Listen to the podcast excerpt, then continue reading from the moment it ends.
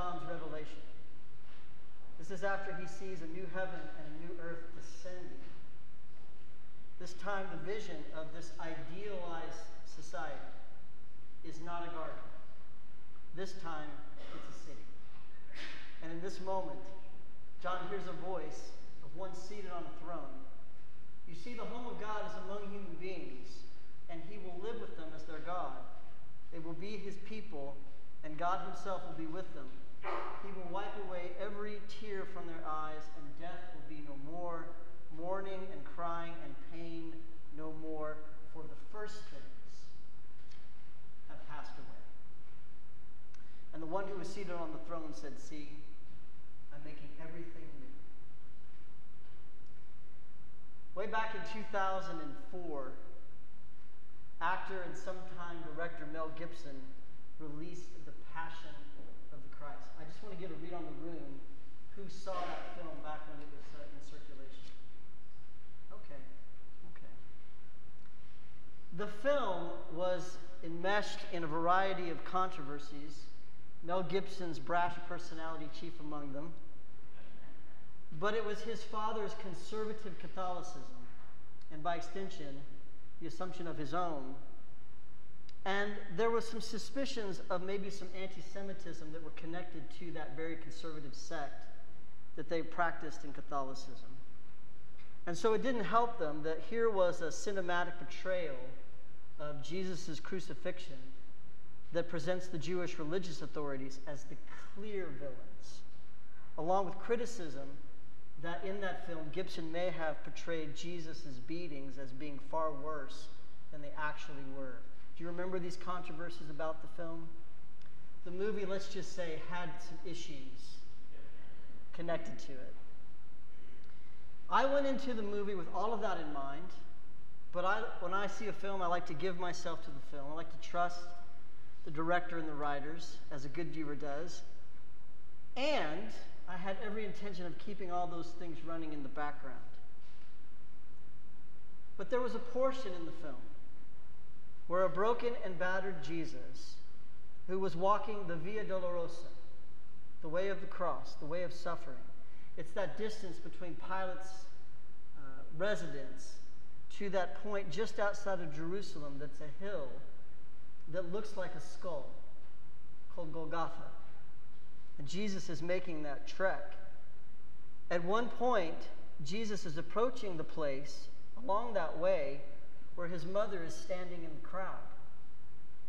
And it shows her not wanting to see what Jesus is going through. But she can't not look. She must look at her son. And it's in that moment that she looks that Jesus falls down he stumbles. And this is where Gibson takes some liberty with the story.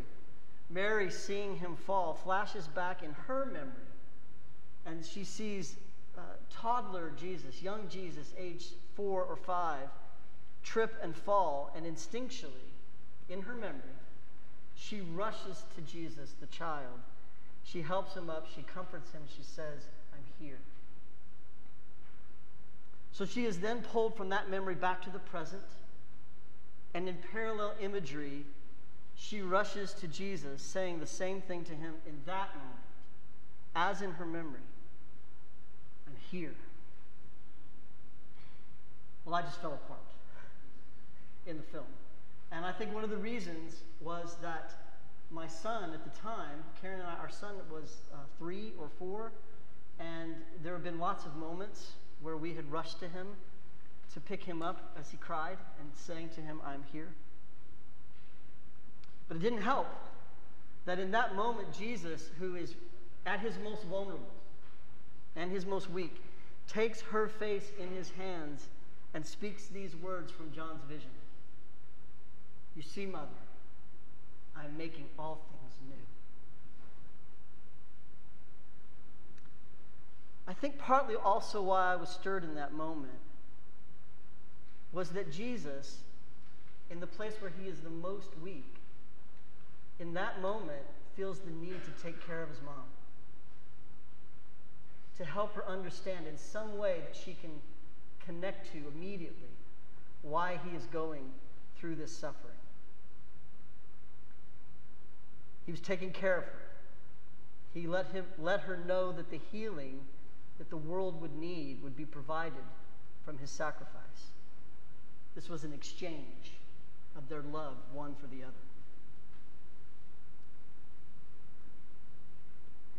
Jesus was a he was a change agent. He was a reformer. And as we read through his life and his teachings, we see that this was a delicate dance for him. He would often, when he was teaching, he would say, You have heard it said, but, but I say to you. You tell me I'm wrong, but that's, that's the language of, of shifting and evolving and changing. His disciples, his students, had one very particular understanding of what this change that he would bring would be. They thought for sure this would be empire building, and this would be power for the select few. But eventually, over a long and frustratingly difficult process, his disciples even began to understand it was not going to be that at all. It was going to be the exact opposite. So, in this reading today from the book of Acts, Peter, student of Jesus, a lifetime Jewish man, comes down from Cornelius's roof, who is a non Jewish person, and he tells all of his Jewish friends in the room that he just had a vision from God. It's in that vision that God tells him that he and those who are his friends no longer are required to observe 1,500 years of tradition. Now, can you all just stop for a moment and think about a tradition that has been in place for 1,500 years? How much of a shock that would have been to those who heard what Peter said? Kosher food laws were a part of what made Jewish people distinct. It made them special and it had been an essential, that means non negotiable part of their spirituality, their identity. There was a myriad of rituals and practices that made it clear that you were in, you were in the tribe of God, or whether you were out of God's tribe. And Peter was telling them that God, at least in, for this thing, that this was no longer necessary. I want to say to you if there was any group of people who ought to, ought to understand this, this tension and change, it should be Episcopalians. I mean, we are a people immersed, dare I say, defined by tradition. Did you know that if you want to change some aspect of our liturgy, officially change it, not sneak it in, but change it, it takes three consecutive majority votes in both the House of Deputies, which is made up of priests and lay people, and also the House of Bishops. Three consecutive votes. And this convention, which meets this summer, only meets every three years. So people do the math. If you want to change something, how many years does it take? Nine years to change it. Nine years. That's what the kids call a slow roll. But here's the thing the Episcopal Church is also simultaneously a very progressive church in our thinking and in our practice. We have a willingness, I would say, even an eagerness to think through how we can evolve, how we should evolve, how God wants us to evolve and change and adapt to be as broad and as accepting as we possibly can. Some would call these two things dissonant, mutually exclusive. Our form doesn't match our function, sometimes. But what I've wondered in my years in our church is if there isn't some connection between these two dissonant things that the rigidity in our liturgy and our structure, it makes us feel safe. It makes us feel safe to, say, to take certain kinds of other risks in our communal life. I mean, sure, sometimes it would be nice if they're synced up when it feels like they aren't.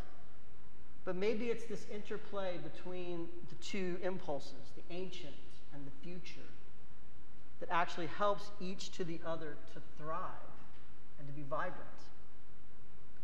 Like a spiritual communal version of Abraham Lincoln's team of rivals. Today, we are celebrating graduates. The lion's share of them are high school graduates, a few of our folks graduating from college and graduate school. One of the dynamics I've always cherished uh, for students that I work with is that they are living in a, in a sea, soup, a wa- an ocean of the now and the not yet. Life is primarily defined by what lies beyond the next corner, around the next bend what could be. I've often referred to this as the drug of possibility.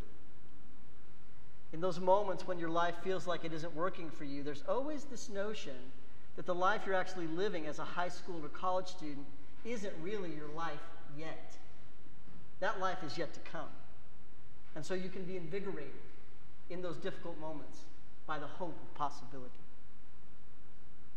It could also be part of what adults struggle with when we finally realize that we've settled into mostly a now and that not yet becomes harder to maneuver. But that's a different sermon. Jesus came to make all things new, whether you're a graduate or otherwise. Be filled with the buzz of the possibility of change and your ability to participate in its coming forth. Jesus invites us into his work of reform and change. We get to build the city with him. As he says, Behold, I make everything new. In the name of the Father, and of the Son, and of the Holy Spirit.